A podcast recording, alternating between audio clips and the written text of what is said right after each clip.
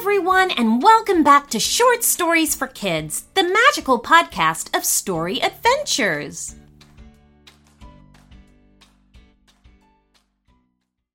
And so now it's time to say hello and thank you to our newest premium channel subscribers. First up, we have Veralina, who's six years old and lives in Florida, USA. Then we have Lila from Dallas, Texas. Timothy from Ohio, Bear and his little sister Lana from Chicago, and lastly, Andrew from Glasgow in Scotland. Hey everyone!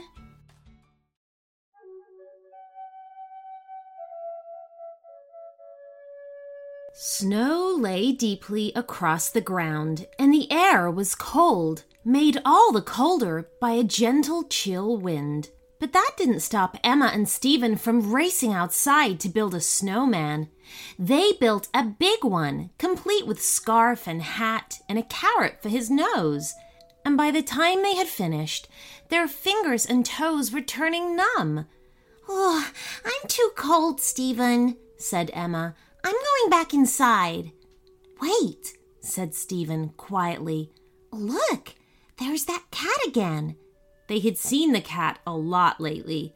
It kept visiting their house, and today it was particularly easy to spot with its black fur against the white snow. So far, every time they'd seen it, they'd been indoors. But this time, here they were outside with it. I'm going to see if it will let me stroke it, said Stephen, and he took a few slow steps towards it. And me, insisted Emma. Careful, said Stephen gently. We don't want to scare it. A moment later, they were both crouched down in the snow and stroking the now purring cat, who clearly didn't mind the attention at all. He's got a collar, said Emma as she hooked the little tag around. It says George on it. Well, hi, George, smiled Stephen. Do you live around here? Mom says he doesn't, Emma said, smoothing the hair on George's head. She thinks he might be a stray. Stephen frowned. What's a stray? She says it's a cat that used to live with humans, but it's now homeless. Emma explained. Aw, you poor thing, said Stephen, just as George turned away and began to head back the way he'd come. George had picked a path where the snow wasn't too deep for his short legs. But even so, there were clumps of snow building up on his fur. Where do you think he's going? asked Emma. Let's follow, suggested Stephen. We might find out where he lives. They walked through the snow to the end of their street, then through the little park to a tall wire fence. But this time, George was struggling to walk properly. The snow had clumped thickly around his feet, but he still managed to get through a gap at the fence's base. That's as far as we can go, said Emma. He's on his own now. We can't leave him like that. Didn't you see his legs? protested Stephen. He'd bent down and was inspecting the hole that George had disappeared through. Look, this is easily big enough for you and me to fit through. But we don't know what's on the other side, said Emma. All they could see was a low building with the lights on. Let's just get the worst of the snow off of his paws. Then we'll head straight back home, Stephen suggested. How does that sound? Okay, said Emma, sounding reluctant, but in truth, she was worried about George and wanted to help him. So, with Stephen holding the hole open, through they went. They soon caught up with the cat outside the door of the building. He can't live here, surely, said Stephen. It looks like a place where a business would be based in, not at all like a house. Well, he looks like he wants to go inside, said Emma. Hi, can I help you? asked a woman's voice. She was crossing the car park, wrapped up in a large, puffy coat. Emma and Stephen froze, thinking they were in trouble. Oh, I see you found George. My goodness, look at his paws. Let me find my key and we'll get him inside and get that snow off of him. Um, what is this place? asked Emma as the woman opened the door for them. It's an animal shelter. We take in unwanted pets and try to find them a new home, she said. Come on through. I'll show you. I'm Bev, by the way. Emma and Stephen introduced themselves as Bev scooped up George and set him down in a sink where she got to work cleaning him up. Is George an unwanted pet? asked Emma. Yeah, sort of, explained Bev. He's a stray. We think his owners moved house, and either George got left behind or found his way back to the old house and now doesn't know where they are. Moving house can be confusing for animals. Did you say you have other animals here? asked Stephen. Sure, said Bev as she finished cleaning up George with a towel. Come through here. She led them through a set of double doors to where a long line of small rooms lined the corridor. Each one was a different dog or cat. Some of the dogs became very excited to see people approaching, whereas other animals lay down, looking sad and miserable. There were long haired cats and ginger cats, tall dogs and short dogs, and everything in between. Emma was shocked. Oh, so many unwanted pets, she whispered. Yes, that's what we have to deal with, said Bev. Lots of these dogs and cats aren't the most handsome of creatures.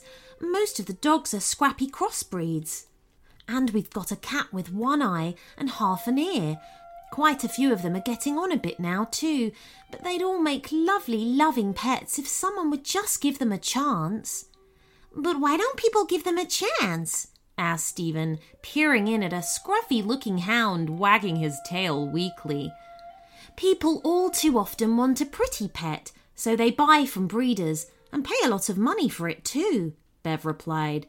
But any of these animals would be just as good, just as loving, if not more, because they want a home and need one so much, if only they were given a chance. Oh, they're adorable, said Emma. Ha! If only everyone felt that way about them, said Bev with a lopsided smile. We struggle to get anyone to look at them. Can we help? Asked Stephen. I could make a flyer to let everyone know that you're here. Yeah, and then we could put one in everybody's mailbox, said Emma excitedly, warming to the idea. Sure, you can, said Bev. To be honest, we don't have the time for that sort of thing. It takes all our time to feed and take care of these guys. You can use my office if you like. There's some paper and pens in there, or you can use my computer. Stephen chose the computer and got to work right away. Bev showed him a folder that contained photos of all of the current animals needing homes, and so he was able to make some of the flyers about a specific cat or dog. Meanwhile, Emma had spotted a map of the local area on the wall and began to work out how many flyers they'd need to print as George the cat rubbed up against her legs, purring. Bev, why isn't George in with the animals? she asked. George? Oh, he's an unusual one. He keeps escaping, but he never goes far and he always comes back. He's no trouble, and he seems happier if we just let him go off wherever he wants each day, said Bev. Emma and Stephen left the flyers printing on the office printer, taking the first few with them to deliver on their way home. We'll come back tomorrow to deliver more, promised Emma. They ducked back through the fence, crossed the park, and then put a flyer into every mailbox between there and their house. Mom, who lived here before we did? asked Stephen that evening at dinner. Oh, gee, honey, let me see. Uh, they were an older couple. They moved across town, I think, she said. Did they have a cat? asked Emma. Could George have lived here? Who's George? Asked their mum. Is that that black stray? Emma and Stephen told her about what had happened that day and the animal shelter across the park. I suppose George may have lived here. It would explain why we keep seeing him. So, are you really going to spend tomorrow delivering flyers?